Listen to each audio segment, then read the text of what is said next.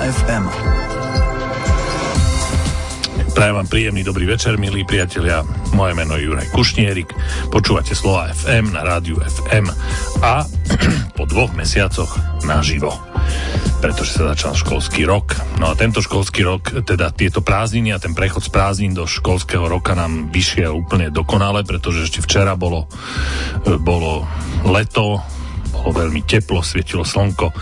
Dnes už je chladno, v Bratislave v tejto chvíli prší, neviem ako to je na v iných, v in, v iných miestach na Slovensku, no prosto skončilo sa leto a začala sa škola pre tých, čo do školy chodia. Pre nás v rádiu ef em to je dôvod k radosti, pretože takí ľudia, ako som napríklad ja, ktorí sem prichádzame tak raz za týždeň a máme svoje relácie, napríklad ako sú Slova ef em, tak sa znovu vraciame, už sú to nie reprízy, už sme tu naozaj, už sa tu stretávam s Eugenom, ktorý sedí za mixážnym pultom a je pripravený proste všetko mixovať a starať sa o dobrý zvuk. Stretol som tu Niku, ktorá už odišla, púšťala vám hudbu a rozprávala o nej. Dúfam, že tak za dve hodiny príde Potkan a bude púšťať hudbu sveta a rozprávať o nej. Prosto sme späť. Tak. No a je tu už aj môj hosť, ale toho predstavím až po prvej pesničke, ktorú si pustíme, a bude to z debutového albumu, výborného podľa mňa debutového albumu kapely Queer Jane. Ten album sa volá Flower Wheel a pieseň sa volá Bittersweet.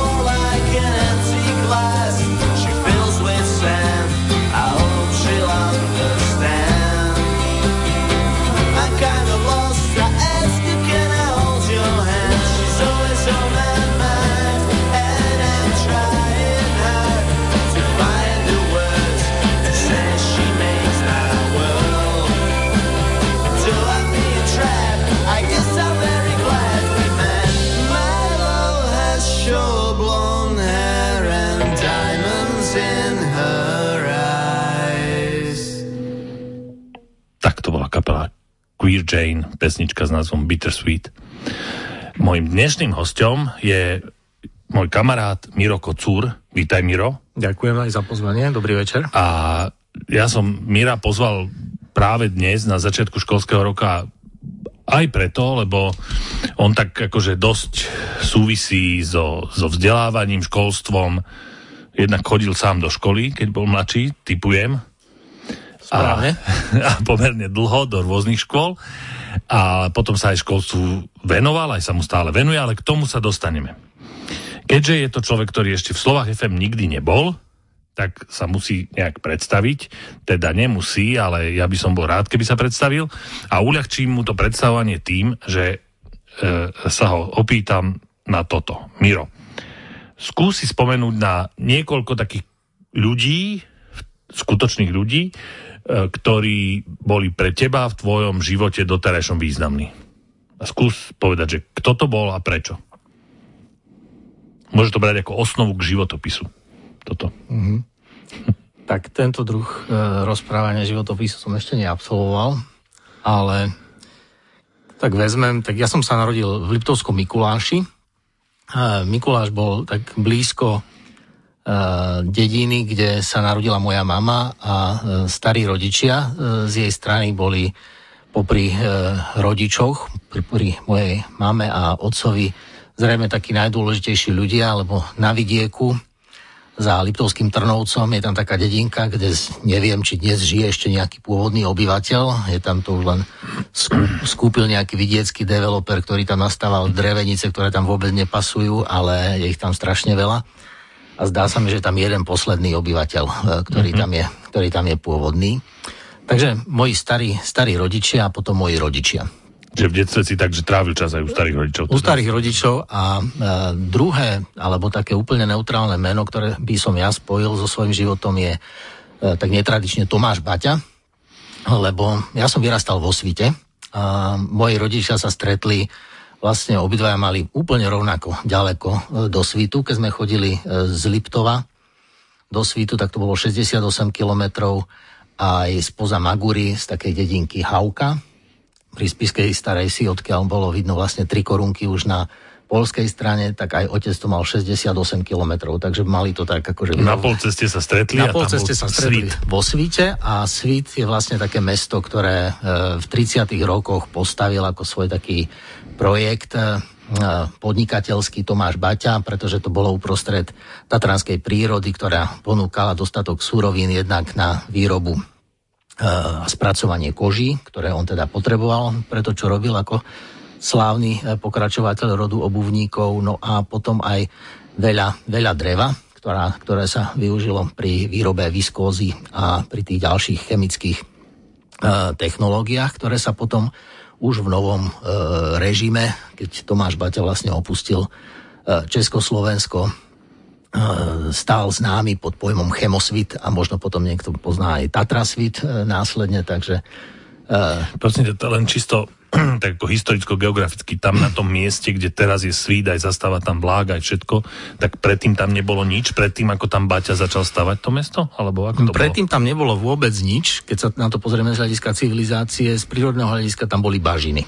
Áno, takže niečo tam bolo, takže, jasné, áno. Takže, takže on to odvodnil, tam pri železnici vlastne poskytol vlastne aj ten projekt dodnes veľmi zaujímavej, architektonicky zaujímavej stavby železničnej stanice. Taký obl- taká oblúková budova to je, áno, nie? Je, je to vlastne taká polokupola, ktorá, áno, áno. ktorá je prehradená takou vitrážou a tá stanica Svit sa asi najviac preslávila počas majstrovstiev sveta v alpskom teda pri e, severských disciplínach v roku devätnásťsedemdesiatjeden na Štrbskom plese.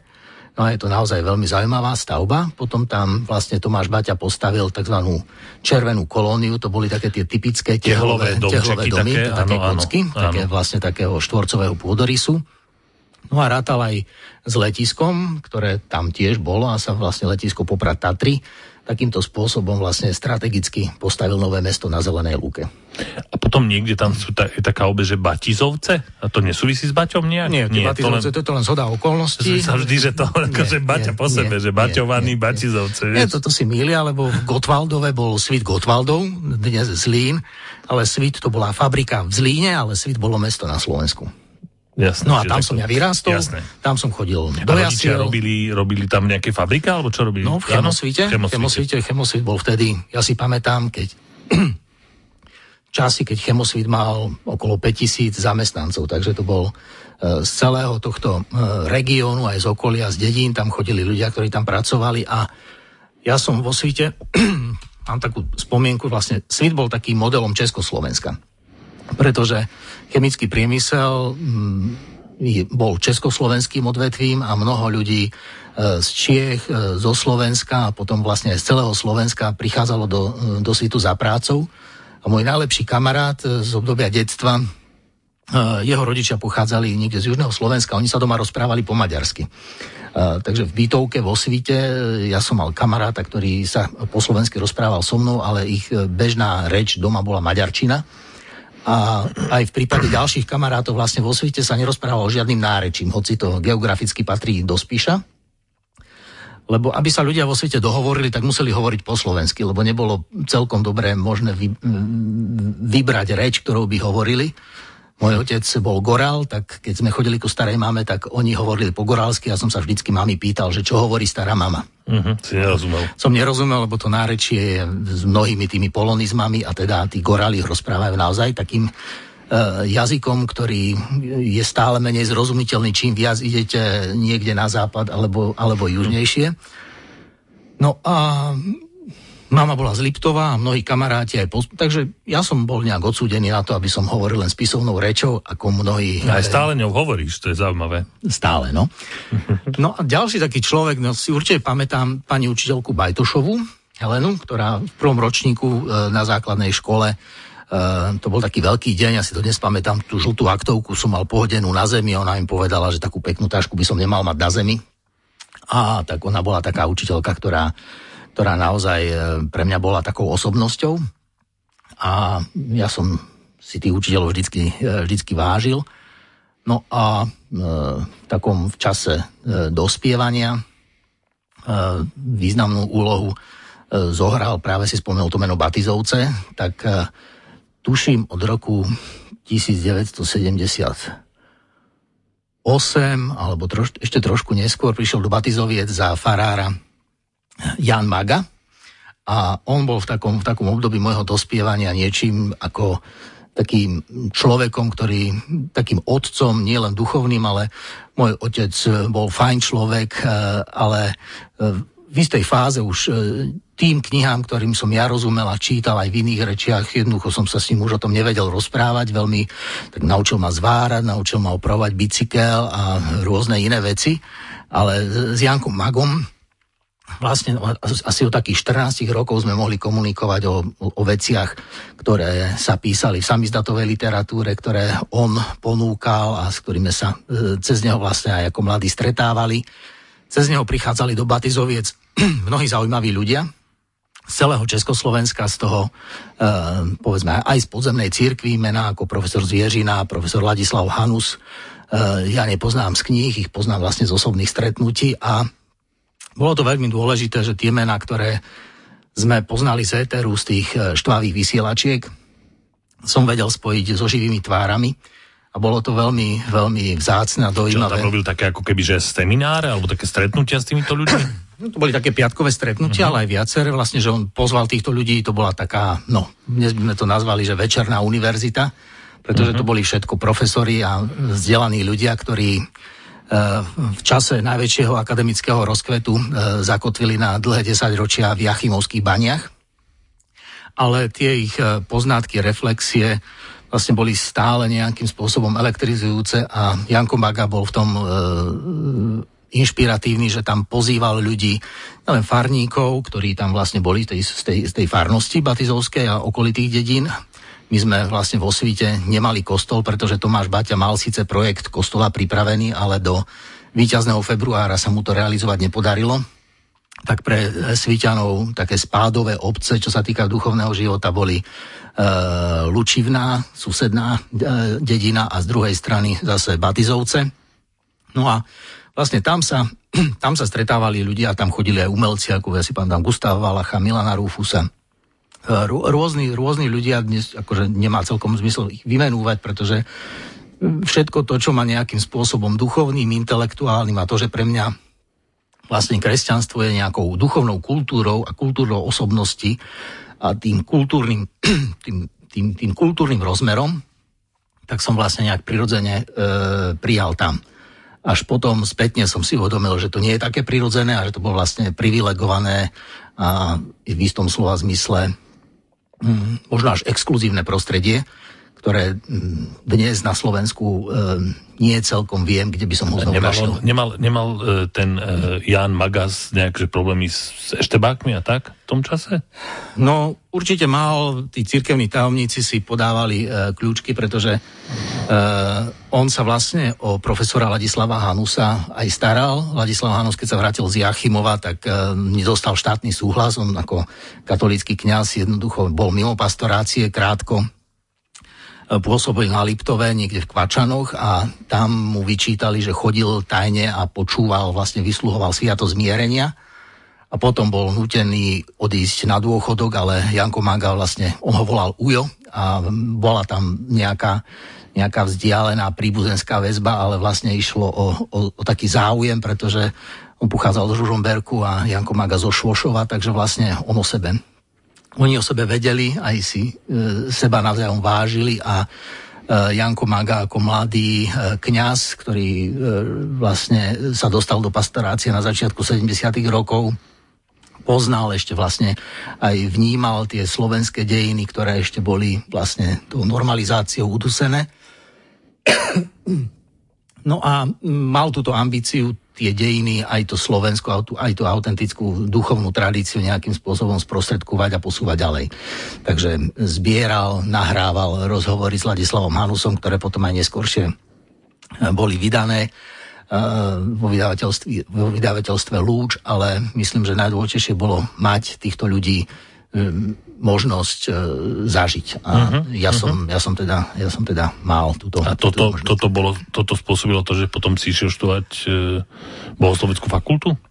Ja si myslím, že to bol významný impuls, významný impuls, lebo ja som chodil na gymnázium a som maturoval v Poprade. Na takom prozaickom sa to volalo gymnázium Poprad Leninovo nábrežie, na brehové rieky Poprad. Takže to bol taký, že starý gimpel. Potom, keď som pozeral dozadu, tak tam, eh, povedzme, Silvester Lavrík je absolventom toho gymnázia, aj pán prezident dnešný je absolventom toho gymnázia. To, to nábrežie sa premenovalo na Popradské a potom bola tá budova reštituovaná. Dnes tam sú nejaké pracoviská nejakej nemenovanej univerzity, ktorá má problémy s akreditáciou. A e, táto škola je v bývalých kasárňach, teda úprimne povedané, v tej nástupníckej škole dnešnej, teda, kde som ja chodil, som, som, ešte, som ešte nebol. Ale ja som končil v roku osemdesiatsedem, som maturoval, a tu už boli také búrlivé roky perestrojky. Ale pre mňa vlastne od toho pätnásteho do toho osemnásteho roka tie knihy, ktoré som čítal, tie veci, o, ktorom, o ktoré som sa zaujímal, išli veľmi silne cez ten filter večerných vysielaní rozhlasovej stanice Slobodná Európa, Hlas Ameriky, kde sme počúvali tie rôzne správy, o ktorých sme nemali možnosť sa dozvedieť v normálnych, legálnych rádiách. A tak poviem, že tá, to, to duchovné hľadanie, aj to hľadanie pravdy, to bolo niečo, čo ma zaujímalo. A ja som išiel v osemdesiatom siedmom roku na medicínu, v osemdesiatom ôsmom roku som sa aj dostal.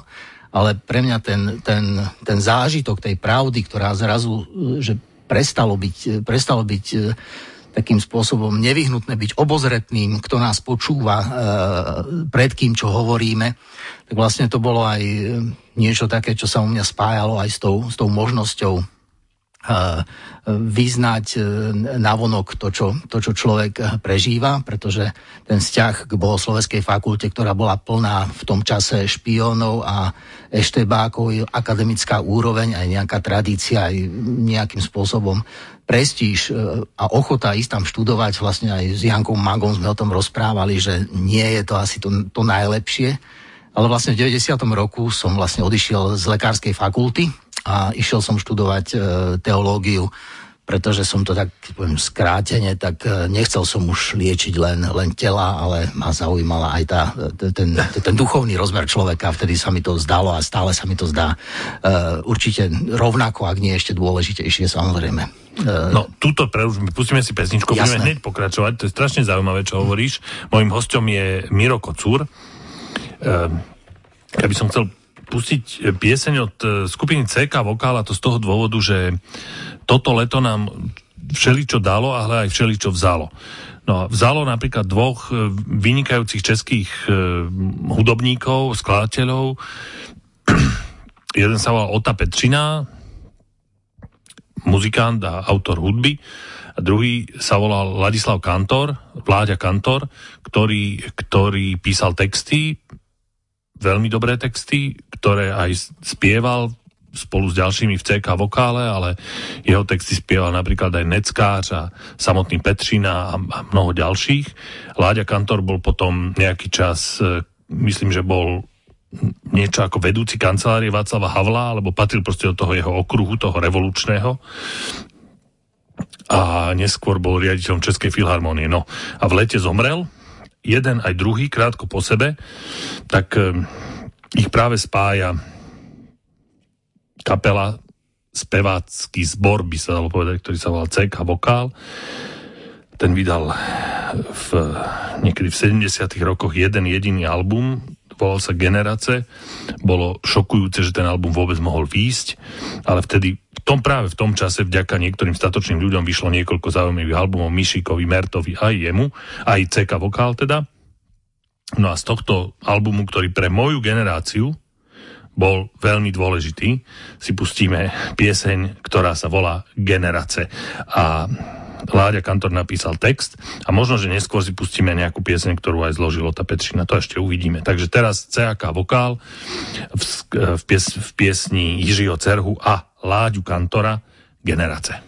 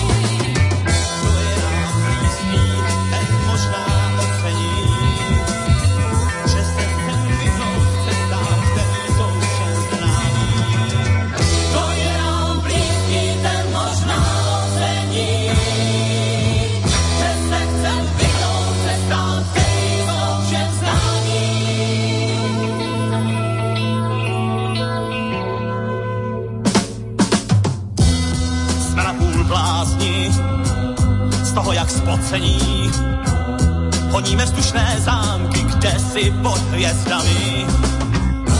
Jsme možná blázni, žijeme v domnění, že kdo nám dává šanci, mrhá pod vinami. To, co je blízko, to se tak necení. Vítáme na houbačkách snů a jsme se vyžinami.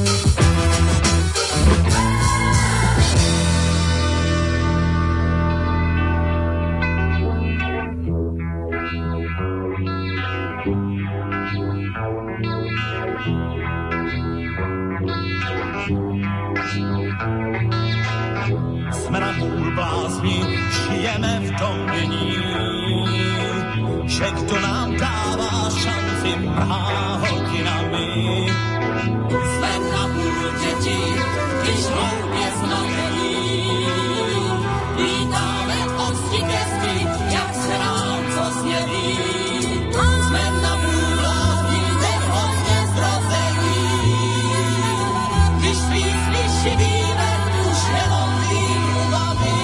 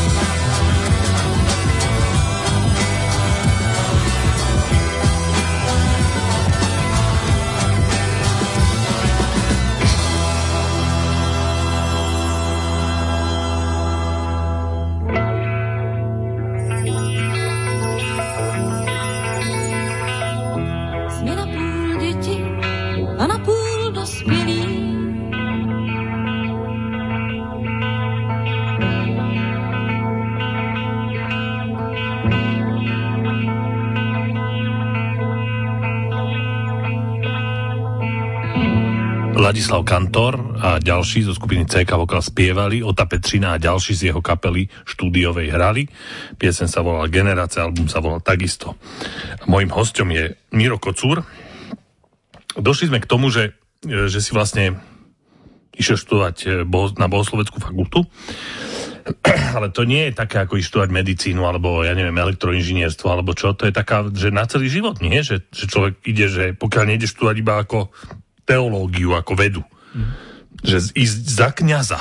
To je, to, je, to je také, že zásadné rozhodnutie. No, ja som, ja som to aj tak bral a v slovenských dejinách vlastne tie postavy, ja som študoval v období, kedy sa nemohlo hovoriť o spisovateľoch, že boli to kňazi alebo nejakým iným spôsobom, povedzme, veriaci ľudia, ale vyrastal som v prostredí nie tradičnej, ale určite, určite takej otvorenej kresťanskej kultúry a tí ľudia, ktorých som stretával, mne vlastne stelesňovali aj tú intelektuálnu, aj tú duchovnú prepojenosť toho, čo človek prežíva. A ja som mal tú smolu, že v škole mi celkom dobre išli všetky predmety a takže som nevedel, čo si mám vybrať a tak tá medicína sa mi zdala taký, taká príjemná syntéza humanistického aj prírodovedného vzdelania.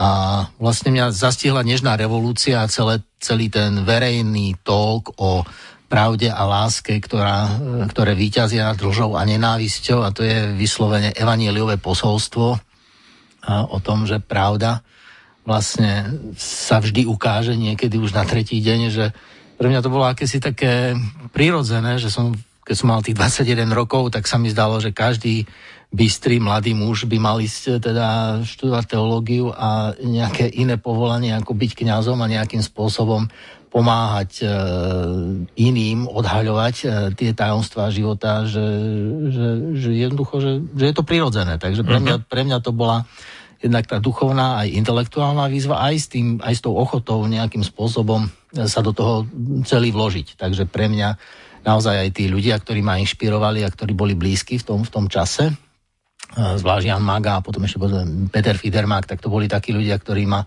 ako ľudia veľmi výrazne aj tým zápalom, záujmom o duchovné veci, o intelektuálny rozvoj, o hľadanie pravdy aj v tých duchovných súvislostiach, ten pohľad na dejiny a potom aj príbehy tých zaujímavých ľudí, čo som už spomenul. Tak áno, bolo to, bolo to pre mňa určite, určite také rozhodnutie, ktoré, ktoré som, na ktorým som dlho uvažoval. A ty si mal vtedy predstavu, že budeš niekde normálne, že farárom? Niekde v nejakej obci alebo meste?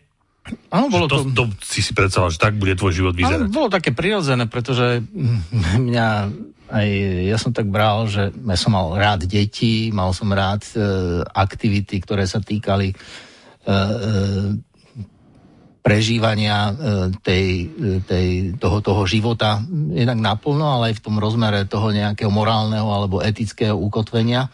A to kresťanské posolstvo sa mi zdalo, to bolo to, čo som asi, čo, čo mne dávalo v tom období najviac zmysel a tak som to aj zažil, ako som povedal, to, čo mi nebol schopný, alebo v istom zmysle, že otec už nevedel odpovedať na tie otázky, tak ja som to zažil na tej Batizovskej fare a spolu so mnou desiatky mnohých ďalších mojich rovesníkov a bolo to pre nás veľmi významné, veľmi, veľmi významné obdobie života a veľmi, teda tú kľúčovú úlohu tam zohrávali práve kňazi a um, to bolo pre mňa veľmi inšpirujúce a um, preto som sa, som sa preto aj rozhodol. Ty si, ty si študoval nielen na Bohosloveckej fakulte v Bratislave, ale potom aj v zahraničí, v Ríme na významnej, na významnej Gregoriánska univerzita sa to volá? Áno, vlastne ja som teológiu, magistra teológiu končil tu na Slovensku a potom vlastne tie postgraduálne štúdia, pé há dé, tak to bolo vlastne biblické štúdia, tak to bolo na Biblickom inštitúte v Ríme a Gregoriánskej univerzite, e,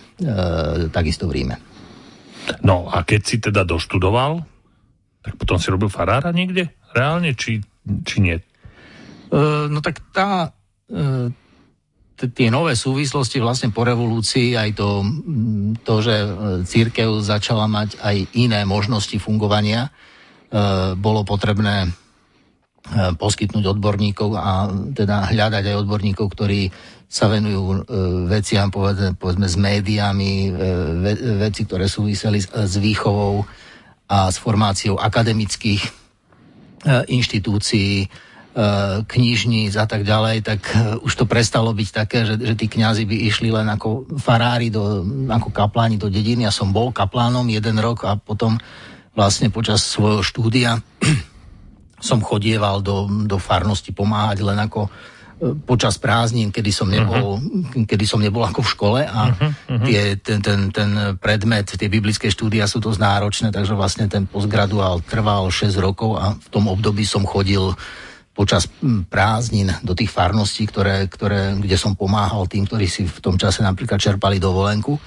No a keď som sa vrátil, tak som začal pôsobiť vlastne na teologickej fakulte e, e, Teologického inštitútu, vtedy, vtedy ešte Bratislavskej Bohosloveskej fakulty, ale v Pískom Podhradí, a zároveň aj na teologickej, na pedagogickej fakulte, fakulte v, v Ružomberku. Katolíckej univerzite? Ne, ešte vtedy, vtedy nebola. Ešte nebola katolícka uh-huh. univerzita, ale smerovalo to k tomu.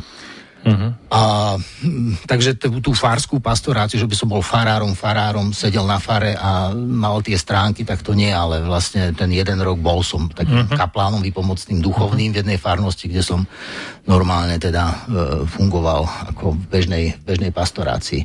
Potom vlastne ten, ten ďalší vývoj, už som bol e, v tom akademickom prostredí, ja som sa venoval vlastne m, prednáškam a písaniu a A tak. Vlastne vysokoškolský profesor. No, no, učiteľ. Ale... Potom, čiže už, už sa blížime, už sa, teraz sa už naozaj blížime k tomu vzdelávaniu, ale ešte predtým je taká zaujímavá vec, že, že ty si potom prestal byť kňazom, alebo ako, ako sa to vôbec, je to vôbec možné? Ja som si myslel, že katolícky kňaz je kňazom na dosmrti. Tak to je, až. Mm, tak to je otázka tej e, katolíckej teológie v rámci toho, áno, kňa, kňazská vysviacka e, je možné na základe nejakého vyšetrovania vlastne tých e, kat, aj katolického nejakého prístupu v duchu cirkevného práva a sviatosti e, prešetrovať kňazskú vysviacku, či bola platná, alebo to je jediná, jediná cesta, kedy vlastne sa môže ukázať, že vlastne niekto tým kňazom vôbec nebol. Takže, a ty si bol? Bol som, ja bol. som hej, takže vlastne úradne aj z hľadiska sviatosného stále som. Ja som vtedy požiadal o uvoľnenie z cirkevnej služby, takže... Uh-huh. Uh, Čo ťa k tomu viedlo, ak teda sa to smiem? Opýtať sa to určite smiem, ale ty môžeš odpovedať, alebo nemusíš.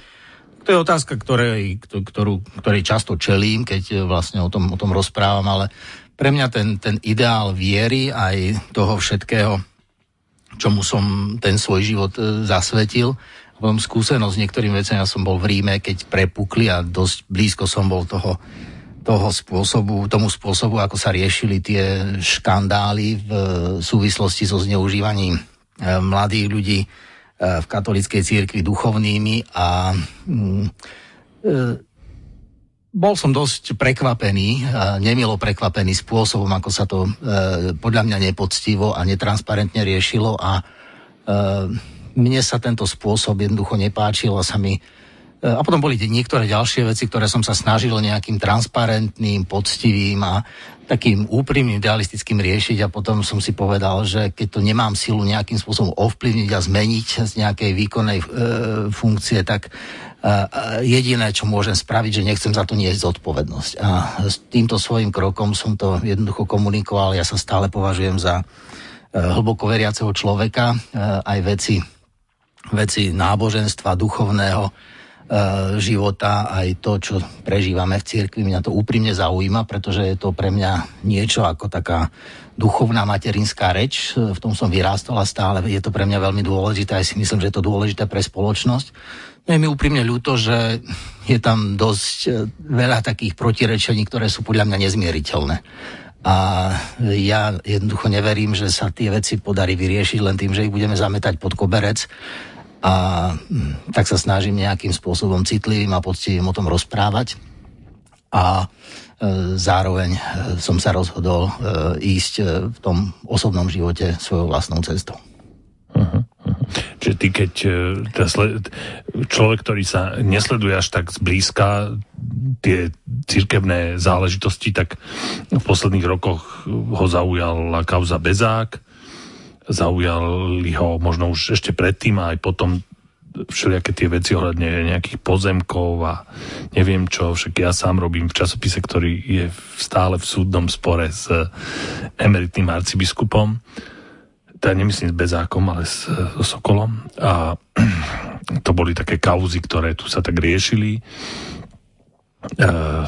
nakoniec rieši sa o men, významu menšia kauza v súčasnosti aj okolo Katolíckej univerzity. Proste z času na čas aj do takého toho verejného života vyhrezne niečo, čo nie je veľmi príjemné na pohľad. Niečo také, ako že má človek pocit, že sa deje nejaká neprávosť. A, ona, a väčšinou sa to tak potom tak uhladí. Toto je to, o čom hovoríš? Napríklad. Mm-hmm. A potom aj zároveň je to to, že pre mňa ten, ten spôsob života aj bol, bol spojený s istým, s istým postojom aj nejakého, nejakého odriekania. Nemať rodinu, jednoducho žiť pre niečo a mať vo svojom okolí ľudí, ktorí tú rodinu nielen fiktívne nahradia, ale aj sú tými, tými reálnymi členmi rodiny. Ten, čo vie v rodine, tak vie, čo to je partnerské spolužitie, čo to je mať deti, mať nejakú spoluzodpovednosť za, za ich budúcnosť, postarať sa o ne. A takže ja to viem teraz ako otec rodiny porovnať a tento rozmer, tento rozmer som naozaj neprežíval a považoval som ho ako za taký nejaký veľmi účelový a tá dvojtvárnosť, kedy jednoducho som si povedal, som si povedal, že ja chcem žiť možno nie dokonale, ale poctivo a priamo sám pred sebou, aby nie je tento spôsob života aj povedzme toto rozhodnutie, ktoré som ja spravil, povedzme pre každého, ale toto je moje riešenie, kto chce, dočíta sa, môže sa, môže sa pozrieť, môže sa so mnou stretnúť, vidí ma zblízka. Je s tým spojené veľa, by som povedal, takých nejakých iracionálnych rovín prežívania. Ale presne to, čo si povedal, že, že keď máme dnes spoločnosti pri riešení aj problémov, vidíme, že klientelizmus, korupcia, netransparentnosť je to, čo nás kvári a robí život naozaj komplikovaný spoločnosti, nie len z materiálnej, ale aj z tej morálnej stránky, tak e, v cirkvi tento inštitucionálny, neviem ako v iných, ale v tej, ktorú ja poznám najlepšie, v tej rímskokatolíckej, tento, tento netransparentný a taký, e, taký, taký e, taká tá dvojitá morálka, to bolo niečo, čo mňa, čo mňa veľmi rušilo a jediné, čo k tomu viem povedať, ak nemám ísť do nejakých podrobností, čo si myslím, že ani nie je platforma, tak že človek aspoň povie, že ja za toto nenesiem zodpovednosť a od toho roku dvetisíctri, možno je to málo, ale to bolo to najviac, čo som s tým vedel jasne, spraviť, že som, že som išiel cestou, kde som si ja, kde som ja povedal, uh, nie je to podľa mňa dobré, ale uh, toto, je, toto je tak všetko, čo s tým viem spraviť. Ja teda sa, už od tej doby sa my poznáme a aj predtým sa ešte poznali a ja môžem len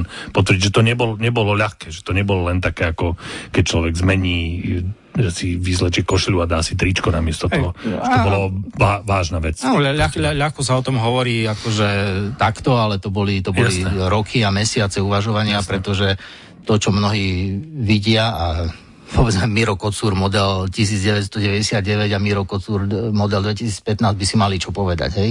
Že mnohé, hej, že, že mnohé veci, na ktoré som sa vtedy díval s veľkým oduševnením a dnes ich vidím inak, tak mne dávajú zmysel, hej? Mm-hmm. Pretože som zistil, došiel k veciam, ktoré som vtedy nevidel, nepoznal, som sa s nimi na novo konfrontoval. Pre ľudí, ktorí sa na to pozerajú zvonka, to nemusí byť také jednoduché a mám preto plné porozumenie, ale práve preto sa o tom snažím otvorene hovoriť a nech sa páči. Ty sa, ty sa e, považuješ za katolíka, alebo, alebo za nejakého takého ekumenického kresťana, alebo ako, ako, čo by si napísal, keby prišli, že sčítanie ľudu? Čo by si tam napísal, že náboženská príslušnosť, alebo čo to tam býva? Čo by si tam dal?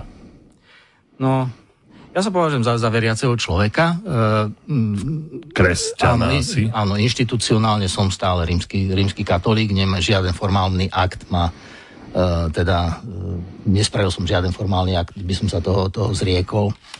A um, je, to, je, je to otázka, lebo katolí, no, rímsky katolík je, je, je už niečo, niečo iné. To, uh-huh. to pôvodné katolíko znamená všeobecné, univerzálne. A to tebe by... My, my, my vieme, ak by sme sa vrátili k tomu... K tomu uh, katolicizmu, skutkov apoštolských, kde všetci mali všetko spoločné, pomáhali si, snažili sa jednoducho v tom bratstve prežíva tie veci, len vieme, že netreba si idealizovať tie časy dávno minulé. Ja si myslím, tá autentická komunita, či už som zažíval v škole, alebo v tej komunite, kde teraz chodím na bohoslužby, kde sa aj stretávame v zásade, tak to je to autentické. Ja si myslím, že tá, že tá dráha kresťanstva je krásna tým, že je to strom, ktorý má hlboké korene a košatú korunu.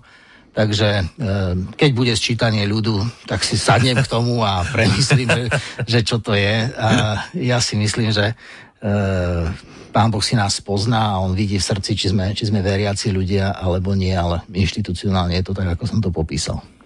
To hovorí môj dnešný host Miro Kocúr. Teraz si dáme pesničku a potom sa budeme venovať už vzdela- naozaj vzdelávaniu a knihám. A ešte jednu pieseň si teda dáme od cé ká Vokál. Tentokrát to bude ich známa, známa pieseň tých dvoch, tých dvoch ľudí, ktorí zomreli toto leto. Ota Petřina zložil hudbu, Ladislav Kantor text. Pieseň sa volá Lásko, lásko. Ona je veľmi dlhá, nepustíme si ju celú, ale aspoň, aspoň kúsok takého na nás dýchne taký pátos sedemdesiatych rokov. Takže cé ká Vokál, Lásko, lásko. Slová ef em s Jurajom Kušnierikom.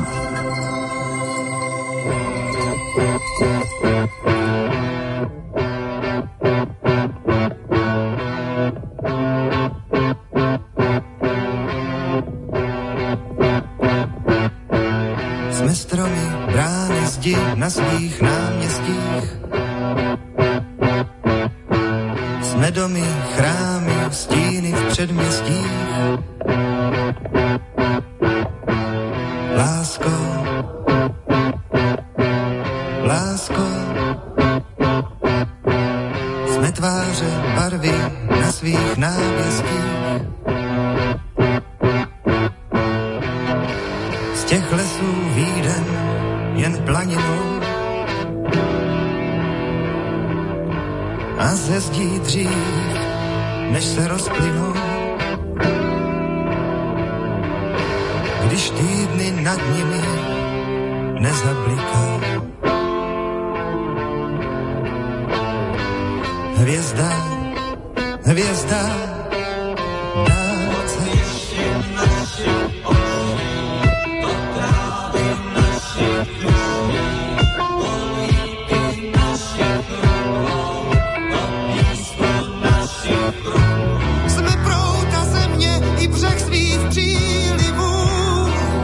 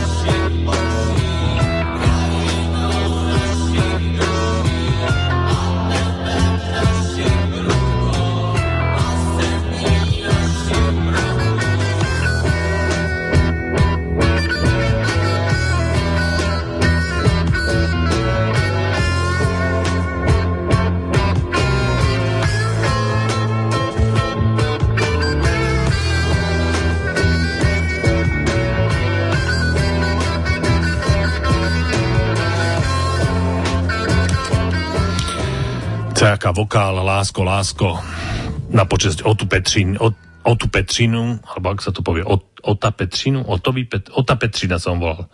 Komu čomu, ako by si to skloňoval? Po česky Ota. Na, Ota, Ota Petřinu, no. Na počesť Ota Petřinu a Ladislava Kantora no, znela táto pieseň. Česky deklinoval, tak by to bolo Otu. Ne? Otu. Otu Petřinu. Otu Petřinu, no, asi. Českých jazykovecov by som sa spýtal. Nech už je to, akokoľvek, boli to skvelí skladatelia, výborní muzikanti a predpokladám, že aj zaujímaví ľudia, ani jedného som ja osobne nepoznal a za ne ostalo po nich veľa zaujímavej hudby. Mojím hosťom je Miro Kocúr. Rozprávali sme sa v podstate o jeho živote doteraz a štúdiu a, a aj o jeho pôsobení ako teda rímskokatolického teológa, respektíve kňaza. No a teraz príďme k tomu školstvu. Ty si potom, čo sme sa doteraz rozprávali, si bol niekoľko rokov riaditeľom gymnázia. Riaditeľ gymnázia. Tak ty si sa ako riaditeľ gymnázia tešil na prvý, respektíve druhý september? No, to bolo zaujímavé obdobie, pretože okrem toho, že som bol riaditeľom, tak my sme vlastne tú gymnáziu... Ono vytvára, ono vznikalo. Ono vznikalo, takže to bolo spojené so sťahovaním a to, čo riaditelia alebo povedzme tí zodpovední zriaďovatelia poznajú, čo súvisí s rekonštrukciou školy a so sťahovaním, tak v podstate toto gymnázium to malo v rodnom liste. Takže keď sme zriaďovali a začali to gymnázium, tak to bolo niekoľko listov zriaďovacích od zriaďovateľa z ministerstva v Taške a postupne to rástlo, rástlo, až to vyrástlo na tú budovu. Takže tej radosti... Tam, tá radosť tam bola, vecná, ale bolo to spojené aj s mnohými e, naozaj hektickými momentami, takže aj teraz, keď som povedzme minulého týždňa volal v súvislosti s inými vecami riaditeľom školy, ja som ich kontaktoval v súvislosti s, jedno, s jedným programom, tak e, všetci do telefónu hovoria, že strašne veľa práce, zavolajte až o dva týždne, takže je to, je to náročné obdobie tohto, tohto vstupu do školského roku, takže... Čiže to sú, no keď teda tá, ty si to zažil tak, že tá škola práve vznikala naozaj, sťahovanie, vytváranie, hľadanie priestorov, nachádzanie, úprav, proste veľa vecí. Ale keď už je, povedzme, že nejaké gymnázium už je roky na tom istom priestore, možno to ty ku koncu toho svojho pôsobenia zažil, že nebolo sťahovanie, tak, tak, tak v čom je, v čom je tá hektika vlastne? No... Ľudia sa vracajú z prázdnin a jednoducho sa pripravujú nové zoznamy tried. Ten školský rozvrh. Školský rozvrh sa ešte musí jednoducho dizajnovať. Podľa toho chýbajú väčšinou nejakí učitelia. Ten tím nie je stabilizovaný, pretože keď je ten tím mladší, no tak život prináša jednoducho sťahovanie, materské dovolenky, prirodzené odchody na iné pracoviská, sťahovanie. Takže toto všetko je... Je, je tam strašne veľa premenných, tá škola, ktorá je tam a tí študenti, to je taká konštanta, ktorá koniec koncov trvá štyri roky na gymnázium, alebo päť na tom bilingválnom a tí študenti odchádzajú, hej, každý deň je ten študent starší, takže škola to je, to je proces, hej, pre mňa to ne, nebola nikdy budova, ale bola to, bola to veľká interakcia medzi učiteľmi a, a deťmi, ale aj medzi tými deťmi navzájom, potom s rodičmi, a potom aj so spoločnosťou ako takú. Jasné. Takže... Čo, si, čo si ty mal najradšej na tom? Keď si tak spomínaš, čo ti tak akože, tak to bolo, to bolo výborné. Čo, bolo tam niečo také? No, súčasť tej práce. Teda súčasť tej práce boli tie, tie také prekvapivé dialógy, kedy sme, sme s tými študentami zistili, že nejaká nečakaná otázka, zážitok, kedy sme povedzme mohli vidieť, že to je, to je iný človek a je to osobnosť, hej, ktorá sa nedá nejakým spôsobom naformátovať, ale bude reagovať sama za seba. A či to už bolo nejakým spôsobom očakávané alebo neočakávané, tak také tie neformálne, tie neformálne stretnutia. No zároveň to bolo, keď je človek v tej úlohe riaditeľa, tak musí čakať, že tí ľudia sa budú štilizovať. Pretože je to ten riaditeľ, aj keď som bol jeden z najmladších riaditeľov, tak tí ľudia prichádzali už ako osem deväť zo základných škôl, kde mali rôzne zážitky a tá naša pruská škola s tou disciplínou, kedy všetci pred riaditeľom až klepnú opätkami, tak to je podľa mňa ešte stále hlboko, hlboko aspoň v tom období, to je vlastne, no, dnes už je desať rokov dozadu skoro, hej, to bolo niekedy rok dvetisícštyri dvetisícpäť, ale nemyslím, že, že sa to tak dramaticky zmenilo, takže škola, riaditeľ vzbudzuje stále rešpekt a v tom roku, tým, keď sú tí študenti takí štrnásť pätnásť roční, tak ešte, ešte sú aj takí študenti, čo ten rešpekt a strach majú, no. Takže ten, ten bez, tá bezprostrednosť sa tak rodila až v tej interakcii, keď videli, že sa snažíme byť nejakým spôsobom kolegiálnejší, kamarádskejší a ale toto bola. Toto bola a pri, tej, pri tej väčšej kolegiálnosti a kamarátskosti nehrozí potom, že, že proste ťa neberú vážne ako riaditeľa potom? Ja si myslím, že človek tú prirodzenú autoritu buď má, alebo nemá a hmm. u niekoho ju má, u niekoho ju nemá a to je jednoducho to je jednoducho dobrodružstvo vzdelávania a si myslím, že to nebezpečenstvo stratiť autoritu, povedzme, prílišnou prísnosťou a nejakou príliš striktnou disciplínou alebo nejakým poriadkom, ktorý je prázdny a nie je naplnený reálnym obsahom, ktorý nevidí v tých deťoch subjekty, teda aj účastníkov toho vzdelávacieho procesu, nielen predmety. Tak ja si myslím, že to, že to stojí za to riziko a ja preto v tej škole a v tom školskom systéme vždy nejakým spôsobom jednou nohou alebo aj dvoma nohami podľa toho, v ktorom školskom roku a v akom období aj, aj ostávam a stojím, takže pre mňa to je aj taký, by som povedal, taký, taký korektív, aby som nezostarol, aj keď zvyknem hovoriť, že momentálne patrím medzi tých starších v tíme ľudí, kde sa pohybujem. Keby som nebol medzi študentami, tak možno by som sa cítil ešte starší. No. Keď sa o školstve hovorí a v médiách alebo píše, tak, tak dve, dve veci sa tam objavujú vždy. Kdokoľvek píše, či hovorí o školstve, tak na Slovensku, tak dve veci sú tam. Jedna vec, že všetci hovoria, že je dôležité. Školstvo, vzdelávanie, školstvo, školy, všetky tie stupne vzdelávania sú veľmi dôležité. Druhá vec je, že e, hovoria, že je slovenské školstvo je v zlom stave. To tiež vždy zaznie toto. Ty si čo o tom myslíš? No, keď o tom hovoria takto mnohí zodpovední ľudia a kvalifikovaní a na jednej strane vnímame dôležitosť a potom aj tú ťažkú situáciu, tak poviem, už len, už len z toho dôvodu to stojí za, za úvahu.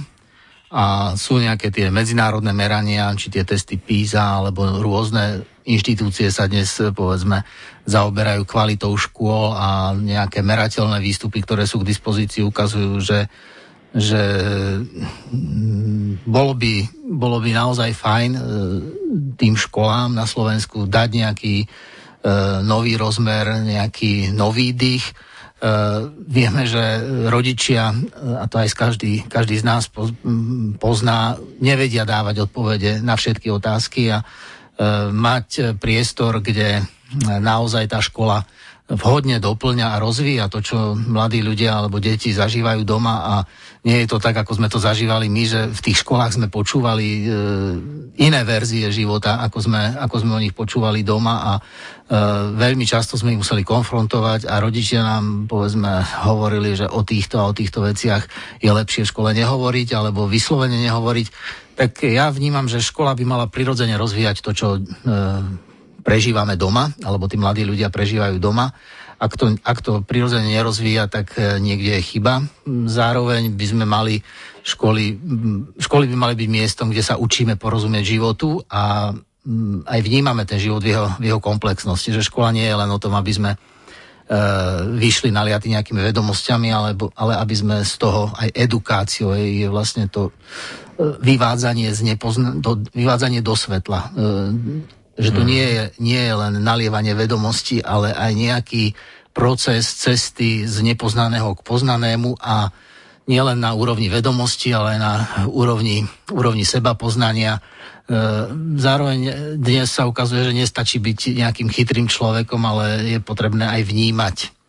Vnímať tú emocionálnu stránku, pretože to prostredie je náročné, stresov a tých faktorov, ktoré spôsobujú stres, je naozaj veľa a sú nečakané. Ten kontakt s, ku, s rôznymi kultúrami, či už vo virtuálnom prostredí, alebo aj vďaka napríklad cestovaniu, alebo možnosti sledovať masovo komunikačné prostriedky. Tých impulzov je veľa a upratať to v hlave dospievajúceho človeka je náročné a nie každý, vidíme, že tie médiá ponúkajú moderné, naozaj ponúkajú množstvo, množstvo informácií, ktoré je ťažko verifikovať. Takže škola by mala byť takým, by sme mohli povedať, takým etalónom, kde si každý chodí zmerať, ako to je na Štefan z dome, aký má byť ten bochník chleba, je tam, hej, že toto je, a ak niekto predáva menšie alebo väčšie, tak klame, hej, tak vlastne tá škola by mala byť tým prirodzeným benchmarkom, že pán učiteľ povedal, hej, alebo náš učiteľ je osobnosť, alebo táto škola nám vie povedať, že takto to je a takto by to mohlo byť, a keď pôjdeme touto cestou, tak to bude dobre. No a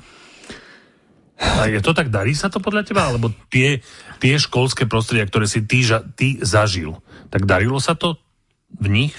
Ja si myslím, že existuje, existuje na Slovensku niekoľko skvelých škôl, ktoré e, sú takými napriek tomu, aký máme systém vzdelávania. Nie, že, uh-huh. že je veľa Čiže, skvelých učiteľov. Chceš povedať, že ten systém vzdelávania to nepodporuje prirodzene, tieto veci? Ten systém to nepodporuje a Tá, tá Pink Floydovská pesnička The Wall a o tom Lynčeku, kde všetci vychádzajú rovnakí a že sa to nejakým spôsobom nivelizuje. Toto je, toto je veľké pokušenie jednotného systému, ale aj v rámci toho systému je podľa mňa veľa, veľa kvalitných učiteľov, kvalitných aj povedzme školských manažerov a ľudí, ktorým záleží minimálne na, na tých deťoch v triedách a im sprostredkúvajú naozaj naozaj ani nie takto vzdelanie, ale nejaké kľúče, ktoré dávajú tým deťom kľúče, ktoré im otvárajú, otvárajú dvere ku skutočnému poznaniu.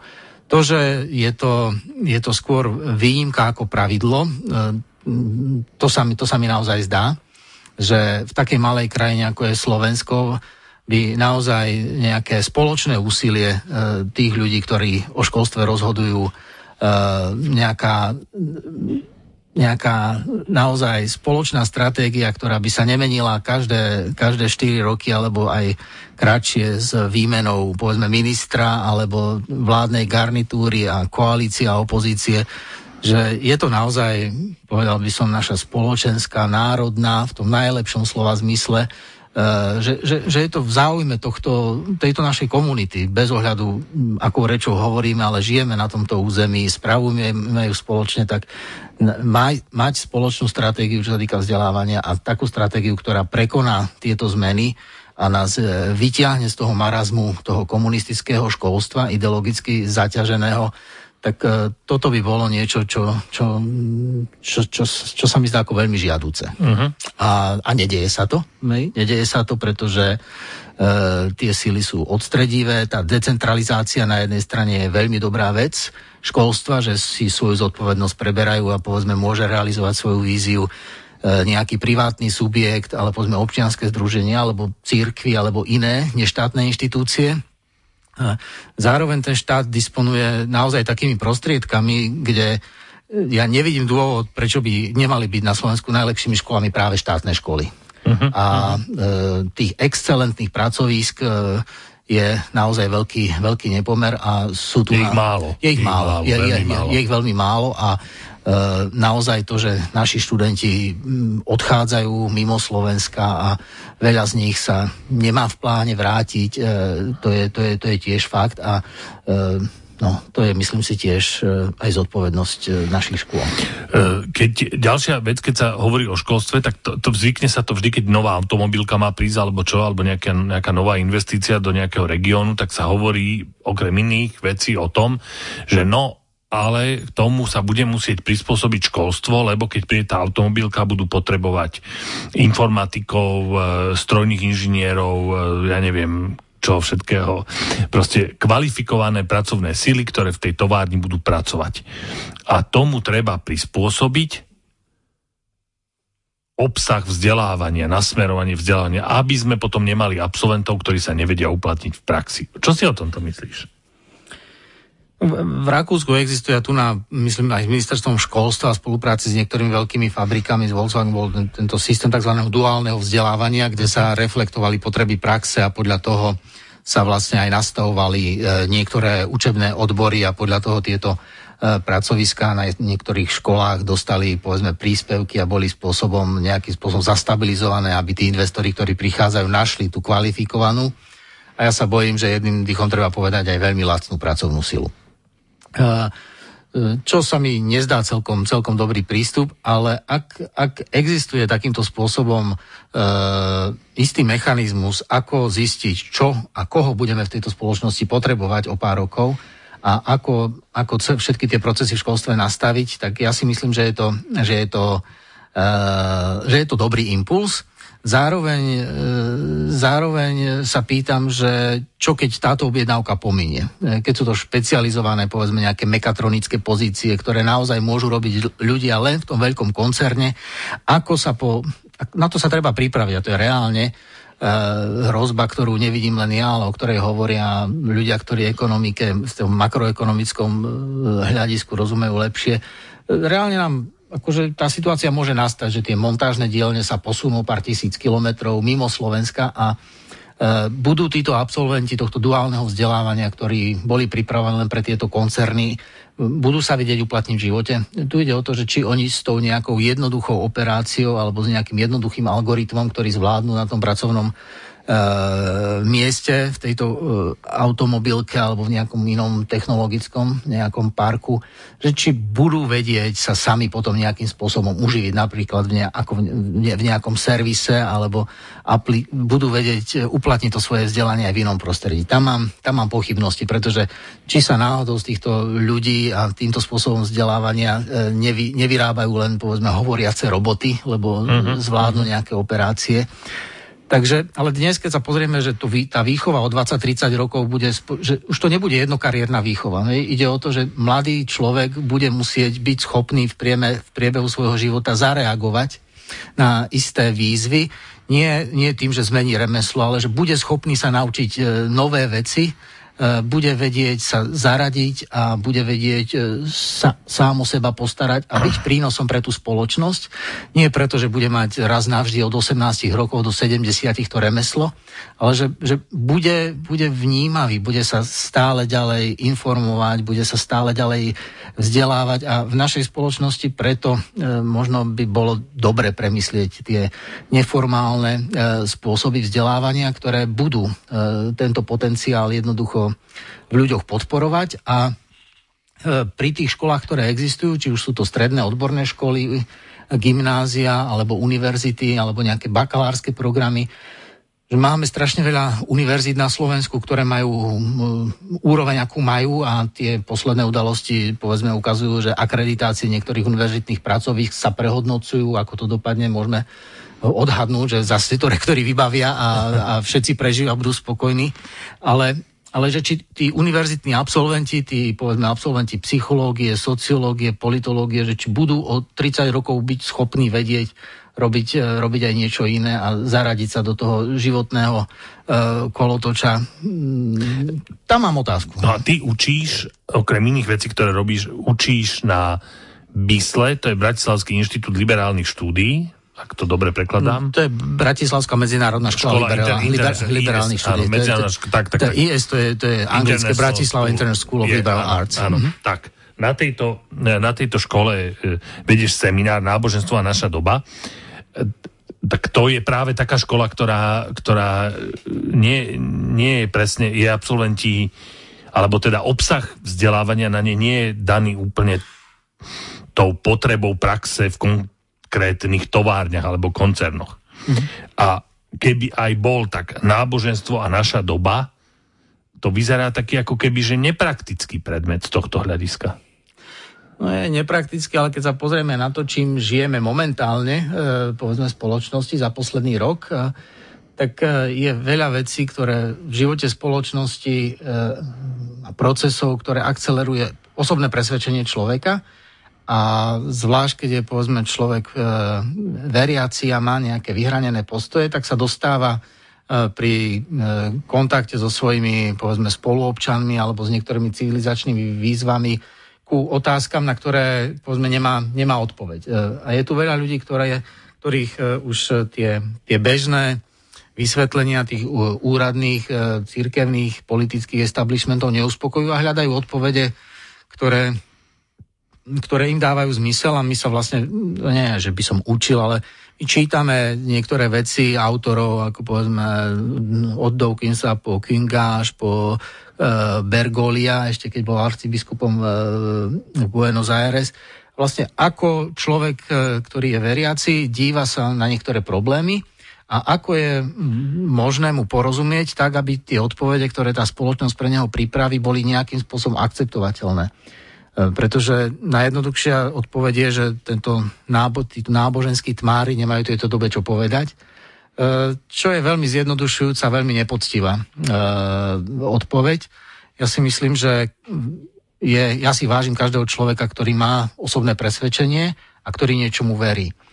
A keď má niekto nejakú zjednodušenú, zjednodušený pohľad, či už preto, že nemal možnosť vstúpiť do kontaktu s komplexnosťou sveta, nestretol sa s inými kultúrami, nevycestoval, nevycestoval do, do prostredia, kde by nejakým spôsobom zažil inakosť, iné horizonty, iné hodnotové rámce a má prirodzene otázky a my v tomto malom slovenskom prostredí máme takú tendenciu zjednodušovať a považovať sa za, za lepších ako, ako to okolie, ktoré nepoznáme.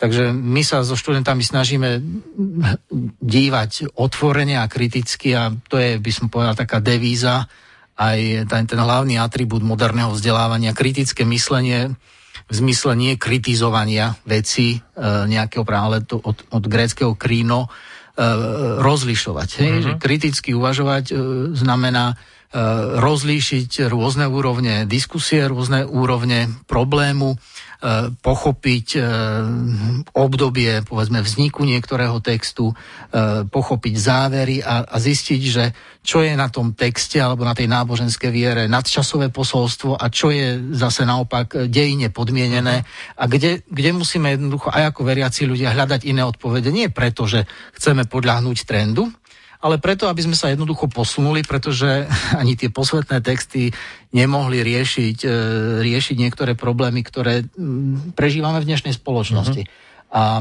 ja, ja si myslím, že tak ako celé vzdelávanie a dejiny myslenia vlastne idú do, do toho otvoreného stretu s tým, s tým čo, čo vieme ako ľudia, s tým kritickým prístupom, tak aj aj veriaci a mysliaci človek má, túto, má, má právo kriticky myslieť a, a hľadať nové odpovede na staré otázky. Hovorí môj dnešný host Miro Kocúr. Pustíme si pesničku. Toto leto bolo na Slovensku aj v Čechách letom Björk. Krásne nám spievala Na pohode, potom o týždeň neskôr spievala na Kalž z Ostrava, kde za každou pesničkou ďakovala po slovensky, čo bolo také milé. Ďakujem, hovorila vždy. E, tak si pustíme z jej teda ostatného albumu, ktorý má názov Vulnikur, a si pustíme pieseň s názvom Lion Song. Slova ef em s Jurajom Kušnierikom. He will call on her sins. Maybe he will somehow amount to bothered either way.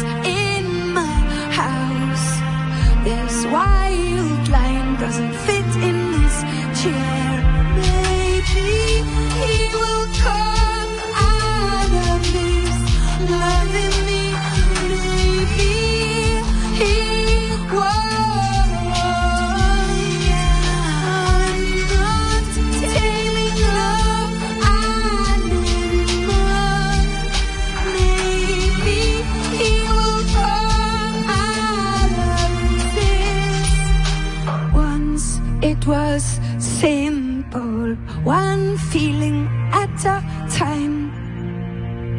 It reached its peak, then transformed. These abstract, complex feelings, I just don't know how to handle them. Should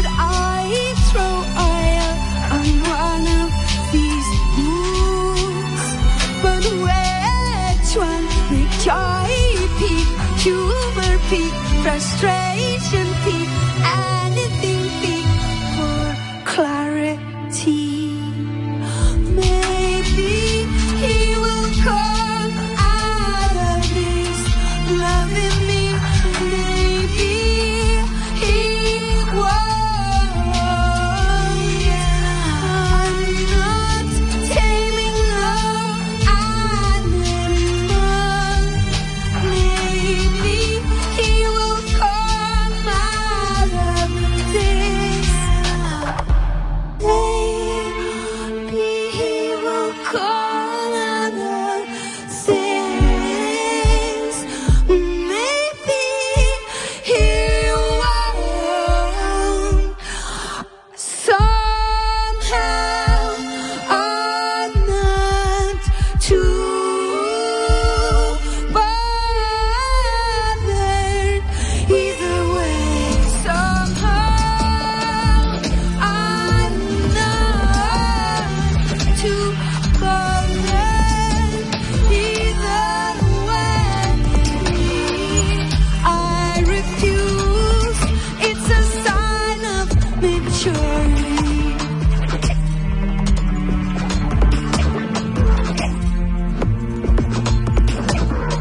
To be stuck in complexity. I demand all clarity. Maybe he will come out of this, or, or he will feel so late. Somehow I'm not too bothered. I just like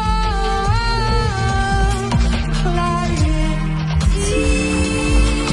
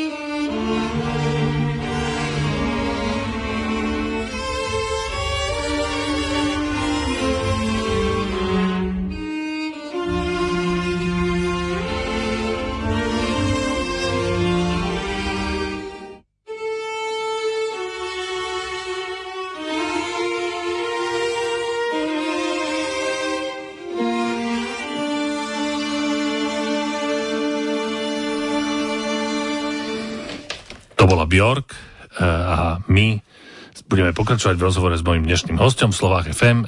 Ten host sa volá Miro Kocúr. A teraz prišla tá chvíľa, že budeme sa rozprávať o knihách. Ja som aj Mira poprosil, aby doniesol si zo pár kníh, ktoré pre neho z nejakých dôvodov niečo znamenali. A Miro tie knihy naozaj doniesol. Tak čo si doniesol? Tak ja som doniesol také knihy, že Hrdinský zápisník od Klary, Klary Jarunkovej, Rozpráva o kultúrnosti od Ladislava Hanusa a Robert Fulghum v českom preklade e, sa to volá Všechno, co opravdu potřebuju znát, jsem se naučil v mateřské školce.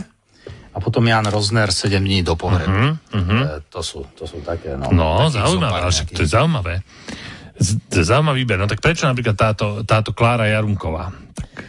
Nie, sme sa o tom rozprávali. To má no. taký krátky príbeh. Ne? Mohol by som prečítať? Alebo prosím ťa, ak, prečítaj ho. Prečítaj ho. Vidím to, aby si ho, tak, hej, aby si ho prečítal. To je, to je taká, taká, taká malá poviedočka. Bol, ja si ju pamätám z čítanky ešte mm-hmm. zo školy a ja som potom túto knižku dostal na konci jedného školského roka.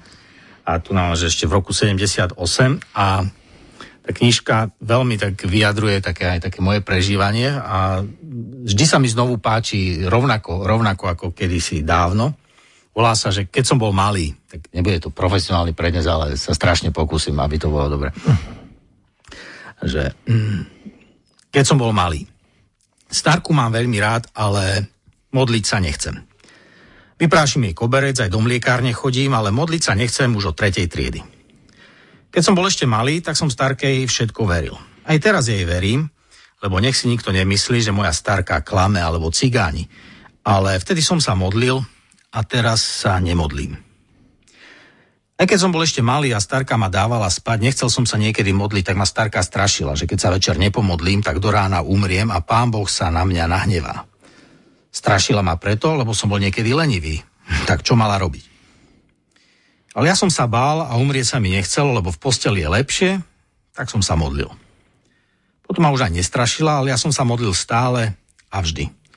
Niekedy som preskočil prostriedok, ale potom som sa radšej vrátil, aby som mal istotu. V tretej triede mi otec slúbil, že mi kúpi lyžiarske baganče, ale kúpil mi len obyčajné a mne to prišlo veľmi ľúto, lebo Mišovi kúpili ozajstné lyžiarky, tak on mal a ja nie.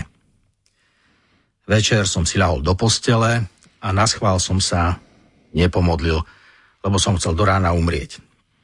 Dlho som nemohol zaspať a predstavoval som si, ako budem ráno mŕtvy, a otec nepôjde do roboty, ani mamka, ale budú plakať za mnou a bude im ľúto, že mi radšej nekúpili tie lyžiarky. Ale už bude neskoro, lebo ja budem mŕtvy a hotovo.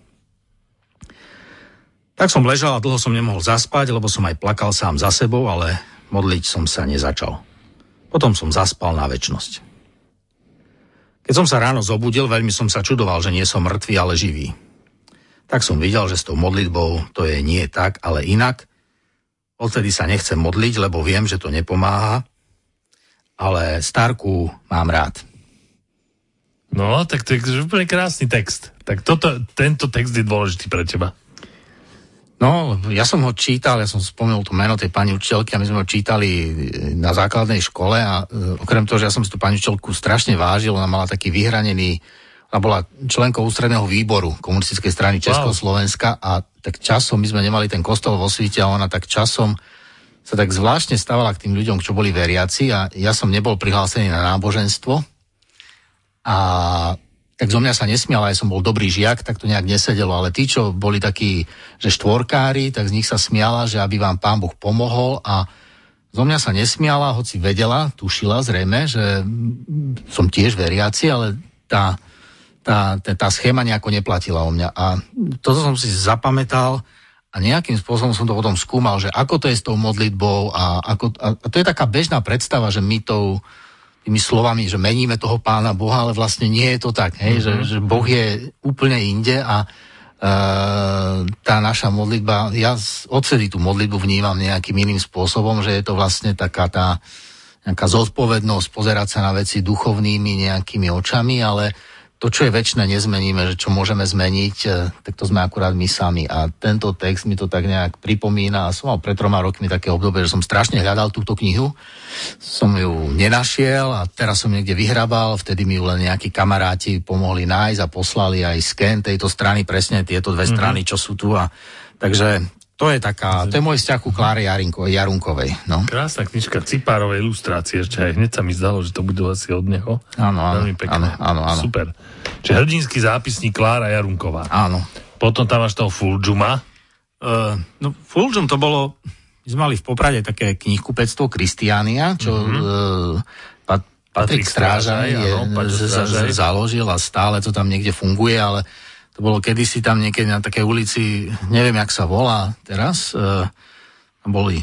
Tam bol Tuzek a tam išlo sa tak podzem a to bolo také, že podzemné, ale už bola sloboda a tam on mal také rôzne knihy a tak náhodou objavil Roberta Fulghuma a potom to vychádzalo. On je vlastne taký kazateľ, taký no, unionistický alebo akej cirkvi a e, veľmi takým hlbokým spôsob, spôsobom hovorí také, také hlboké duchovné pravdy a tu na naprebale je napísané, že o všechno se rozdiel, hraj fér, nikoho nebij, vracej vieci tam, kde si je našel, uklízej po sobie, neber si nic, co ti nepatří a když vyrazíš do svieta, dávej pozor na auta, chyť niekoho za ruku a drž se s ostatními pohromade A mne sa páči tento hlboký, v zásade duchovný jazyk podaný týmto, týmto sekulárnym spôsobom, a to je to, čo e, pre mňa, pre mňa veľmi veľa znamená. Že vlastne ako povedať to, čo, čo ja cítim takou rečou, ktorá je zaujímavá pre ľudí, a Robert Fulghum mi to nejakým spôsobom ukazuje, hej, a tušíme mm-hmm. Milan Lasica spomenul, že to je jeho, jeho obľúbený farár v jednom z fejtónov, ešte mm-hmm. bodka za týždňom, a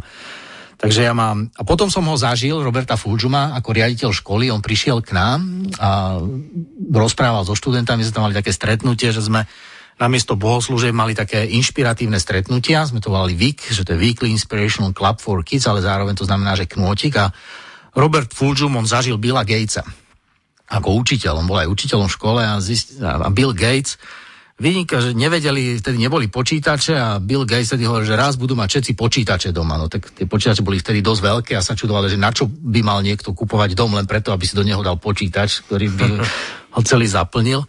Ale že on bol veľmi bystrý chlapec, mu dali spra- spraviť ten rozvrh hodín a zrazu zistili, že Bill Gates chodí do školy asi tri dni v týždni.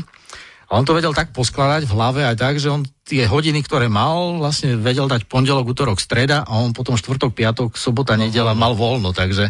Šikovný chlap. A bolo to také zaujímavé, keď som, povedzme, Fulghuma stretol naživo a potom ešte nám porozprával, ako ten Bill Gates vlastne vymýšľal tie veci a aký bol vlastne bystrý, a vymyslel rozvrh tak, že chodil vlastne na všetky hodiny a len tri dni v týždni, takže e, to je...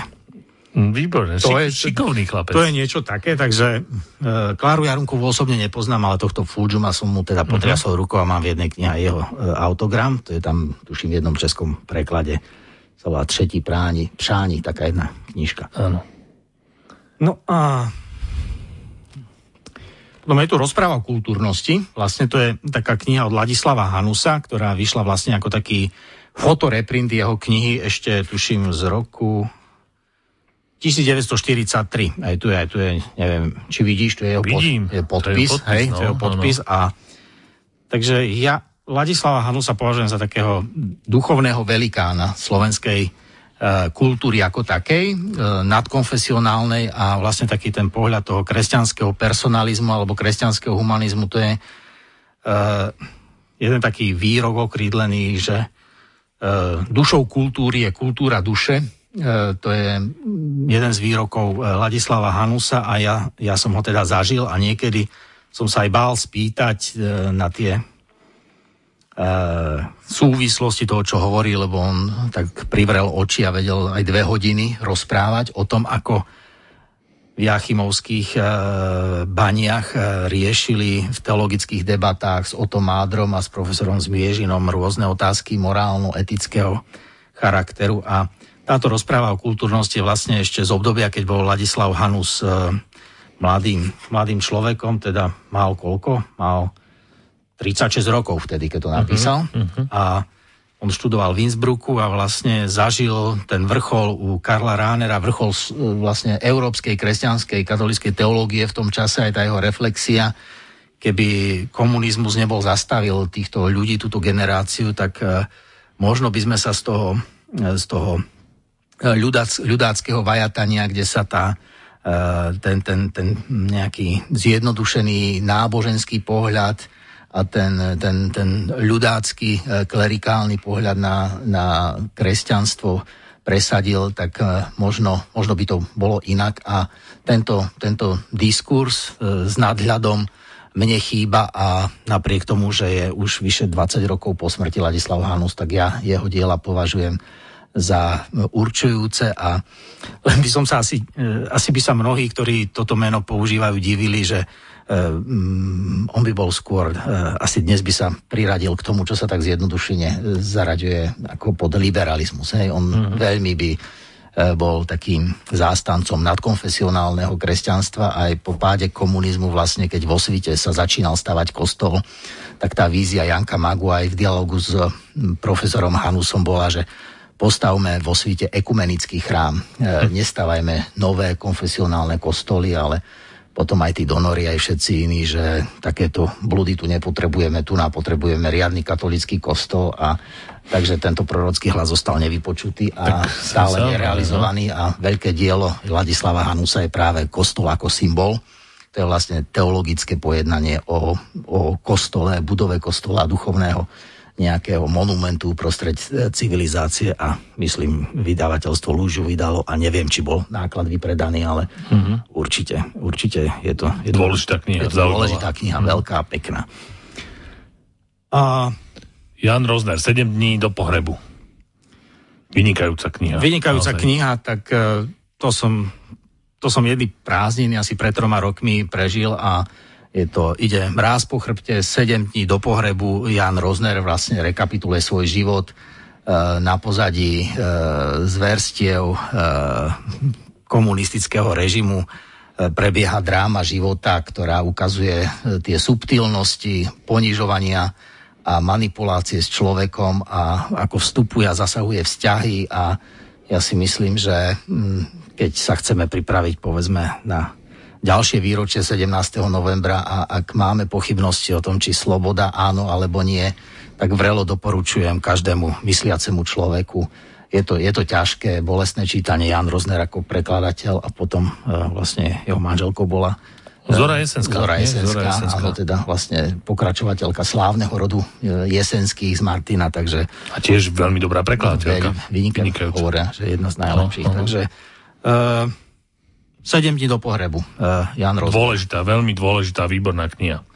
Ja mám tu, vieš, ja mám tu vždy, že poviem, že nejaká jednu knihu si prinesiem aj ja. A ja som to všetko vysypal naraz, nemal som dobre, ti dávať nie, miesto? Nie, nie, nie, nie, ale keďže sme tu neboli naživo dva mesiace a v lete sa najviac kníh čítajú. Aj ty v lete najviac kníh prečítaš? No, teraz sa viacej hrám s deťmi, ale, ale no, dostanem sa aj k čítaniu. Hej, tak takže, tak p- ja mám tu tri... Píšťan, píšťanek dneska, toto to, to, to leto rukojomník u mňa bežal. Áno, čítal? No, no, no. Takže, no. Tak ja mám tri kníh, prečítal som viac kníh, ale tri kníh, ktoré, ktoré mi zostali a nadlho mi zostanú v pamäti určite z tohto leta, a pretože to výborné knihy. Jefim Zozuľa, Živý nábytok. Jefim Zozuľa je Ukrajinec alebo Rus... Narodil sa v Moskve, patril do tej odeskej školy ako Ilf Petrov, um, Isak Bábel a ďalší. Um, potom žil, potom žil, myslím, že v Peterburgu neskôr. Um, prijal asi aj celkom nadšene bolševickú revolúciu, ale veľmi rýchlo zrazu si uvedomoval také bizarnosti. No a potom sa stiahol. Potom sa ne, z nejakého dôvodu stiahol do ústrania a už prestal písať. Možno, že ho vtlač... a potom že zatlačili do toho ústrania, nevieme. Málo známy, dokonca až, až v perestrojke a po perestrojke vyšli jeho diela v takom väčšom rozsahu v, v Rusku samotnom. Toto je vo vynikajúcom preklade Jána Štrasera. Vyšlo to vo vydavateľstve Slovart. Sú to, sú to e, poviedky, ktoré sú, sú v niečom absurdné, až také fan, fantazíne. Stále máte pocit, ako keby sa troška uškrňal ten autor, akože taký, taký sarkastický úsmev mu cítiť, cítiť na perách, keď to človek číta. Ako keď si človek spomenie na dvanásť stoličiek Ilf Petrov a tak, tak tí sa smejú tak na, na plné ústa a tento len tak, len tak sarkasticky, len tak jemnúčko. E, v niečom možno je podobný aj, aj Bulgakovovi v takých tých fantazínom rozmere, hlavne tých kníh, ako je tá imaginácia, ako sú čo viem, osudové vajcia, alebo, alebo e, psia duša. Ale tento je taký, taký jednoduchší, jadrnejší. Výborne píše, ani slovo na zmar. E, je to šokujúce, je to mrazivá, mrazivá kniha. Úplne, mňa, úplne, že, že, úplne mrazí. V niečom je totiž veľmi, veľmi ako keby aktuálna. Veľmi odporúčujem. Jefim Zozuľa, Živý nábytok. Dá sa to prečítať za jeden večer. Druhá kniha, ktorú tu mám, je... je to, to je normálne hit, sa z toho stal. Teraz dnes som bol v kníhku, veď mi hovorili, že či som to už čítal. Videl som také, taký videorozhovor s Fedorom Gálom včera, ktorý tiež ju odporúčal. Ja sám som o nej už aj napísal, čiže je to teraz taká, taký hit táto kniha. Martin Polak, Polacek sa píše, Americký císař. Je to literatúra faktu, ale napísaná veľmi literárne a veľmi, veľmi tak ako čtivo, by som povedal po česky. A popisuje emigráciu hlavne do Severnej Ameriky, ale aj trochu aj do Južnej, dokonca pokusy boli aj emigráciu do Ruska, z Halíče, z konca devätnásteho storočia z Halíče. To je skoro, to, no tak nie je to tvoj kraj úplne, ale tak... Na hranici. Tiež. Na hranici, no. A je to, je, to, je to strašne zaujímavé čítanie, je tam plno zaujímavých informácií. Zistíte také slová, ktoré moji starí rodičia používali, ako bol, že príštipkár napríklad, tak som zistil, čo, z čoho to pochádza, čo to znamená. A zistíte rôzne detaily toho celého, a keď najbližší človek príde do New Yorku a vidí tam sebavedomých... Američanov nemeckého, maďarského, židovského pôvodu alebo rusínskeho, tak táto kniha hovorí, ako sa tam dostali. Mm-hmm. Že to nebolo ľahké. Zároveň v dneš, týchto dňoch, v dnešnej dobe je fascinujúce a veľmi smutné si uvedomiť, že kulisy sa menia, ale ten divadelný kus sa hrá stále ten istý. Mm-hmm. Stále tí, ktorí sú ako keby, že doma a tým pádom majú nejaký nárok na nejaké územie, alebo majú politickú moc, alebo ekonomickú, tak e, tých utečencov, migrantov, vysťahovalcov e, berú ako proste skoro ako dobytok miestami. A, tak, a je, to, je to veľmi dôležitá kniha. Martin Polak, Americký císař. Posledná kniha je e, kniha od Balu, e, má názov Veľká láska, je to taká jeho červená kniha. Bala, tento, tento spisovateľ literatúry úzkosti, autor literatúry úzkosti, ako si sám hovorí, tak je proste stále v mimoriadnej forme. Je to jeho desiatá, desiatá kniha, je to vlastne taká novela, je naozaj o láske, ale je balovsky napísaná. On ako keby sa díval na veci mikroskopom, a tak tam, kde iní vidia čistý stôl, on vidí, on vidí všeličo zaujímavé na tom stole. Mm. A je, to, je, tam, je tam vtip, balovský vtip samozrejme, čierny taký. Je tam pohľad do úplne takých tých hlbokých vrstiev človeka, jeho hrdinov. A no nie je to veľmi radostné čítanie, ale je to veľmi pravdivé čítanie. Mm. Takže e, mňa, napriek tomu, že som čakal veľa, aj tak ma to prekvapilo. Bala, Veľká láska. Toľko moje knižky tri, teraz si pustíme pesničku a potom sa ešte chvíľku budeme rozprávať. Pre mňa toto leto bolo aj v znamení jedného festivalu, ktorý som vlastne objavil. Ten festival sa volá Beseda u Big Beatu, je v Tasove na Slovácku, hneď za hranicami, nedaleko Skalice, a Tam sa, tam sa tá slovácka taká pohostinnosť stretáva s, s, s takouto festivalovou rokovou atmosférou. Na tom festivale vystúpila aj kapela Pong, miestna, dalo by sa povedať kapela, ktorá nahrala svoj debutový album tento rok, nahrávala ho v Bratislave v štúdiu Lavagans, a sú to vlastne ľudové piesne zo Slovácka, z tohto pomedzia, a sú vynikajúce, nádherné. Tak si jednu z nich pustíme. Mne práve zvuk tej, tieto pesničky a kapela Pong mi pripomína tú Besedu Big Beatu. Táto pieseň, ktorú si pustíme, má názov Newcastle. Slová ef em s Jurajom Kušnierikom.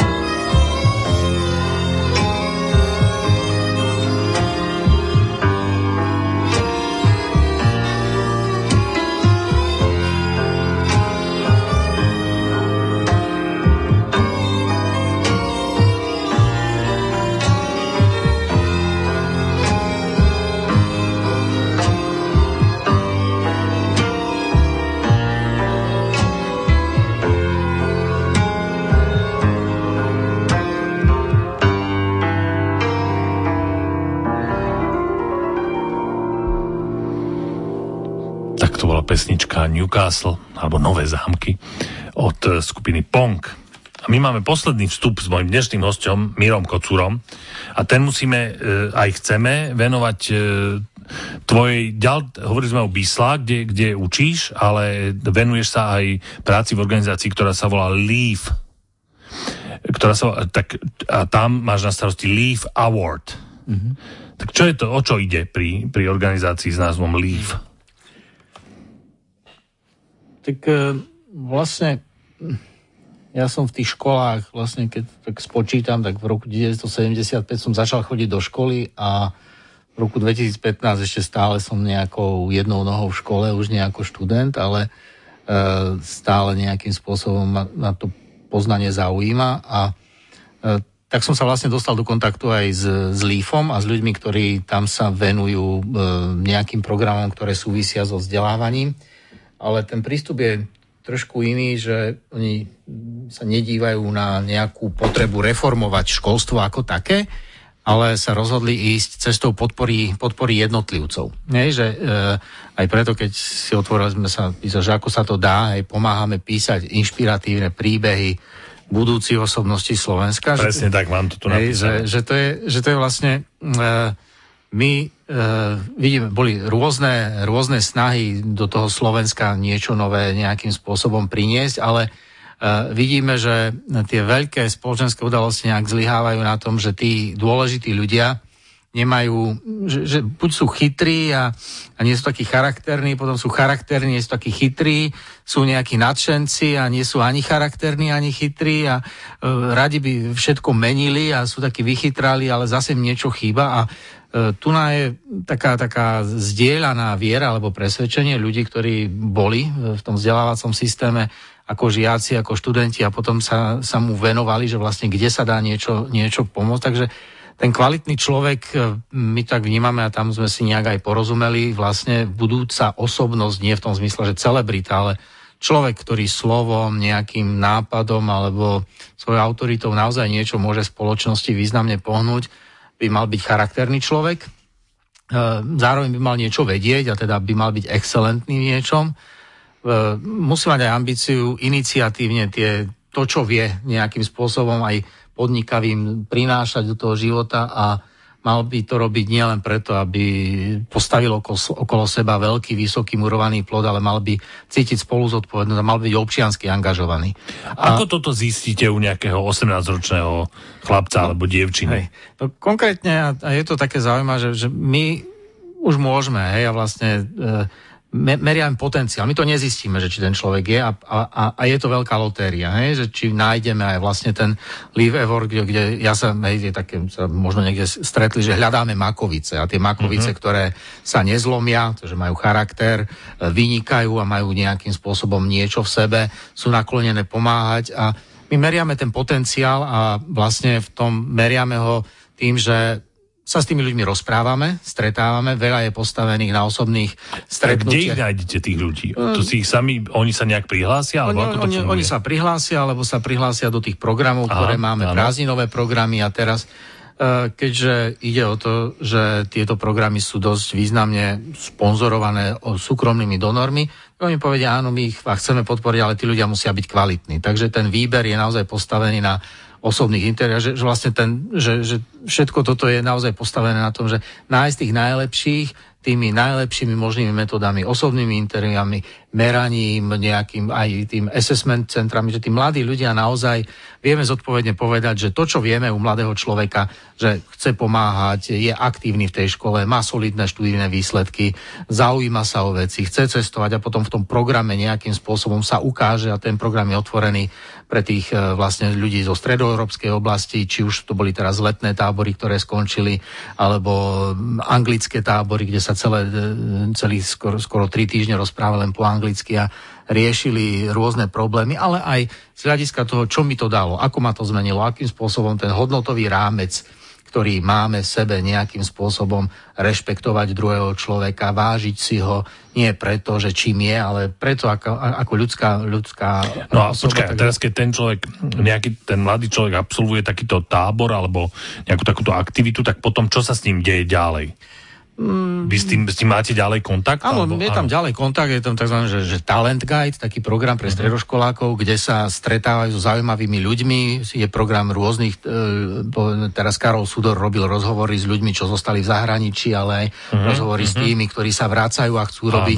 Áno. Tak aj u nás je taký Slovak Professionals Abroad program, kde sa snažíme nájsť priestor pre uplatnenie kvalitných ľudí zo zahraničia v slovenských firmách, za, povedzme, priateľných podmienok aj pre tých ľudí, aby sa vlastne tá ich existencia tu, aby to nebol nejaký pád smerom nadol, nejaký idealistický, lebo ten štandard, ktorý ako, povedzme, špičkoví odborníci v zahraničí majú, no tak je dosť výrazný, napríklad pri starostlivosti o rodinu, kontaktom s, s akademickým prostredím, a žiadať od ľudí takúto, takýto altruizmus podľa mňa nie, nie je poctivé. Takže keď chceme tento potenciál ľudí získať, tak oni majú prirodzene iné náklady, povedzme, spojené s cestovaním, s literatúrou, s akademickými kontaktami. Takže Pri, nie, je to, nie je to len o peniazoch. Čiže ale... ide o to, aby títo ľudia, keď sa teda ako rozvinú, aj vzdelaním, aj nejakou začiatočnou skúsenosťou, teda aby tu zostali, alebo aby sa vrátili? No, aby tu jednak zostali, ale potom, ak sú v zahraničí, tak aby našli účinné e, nástroje pomoci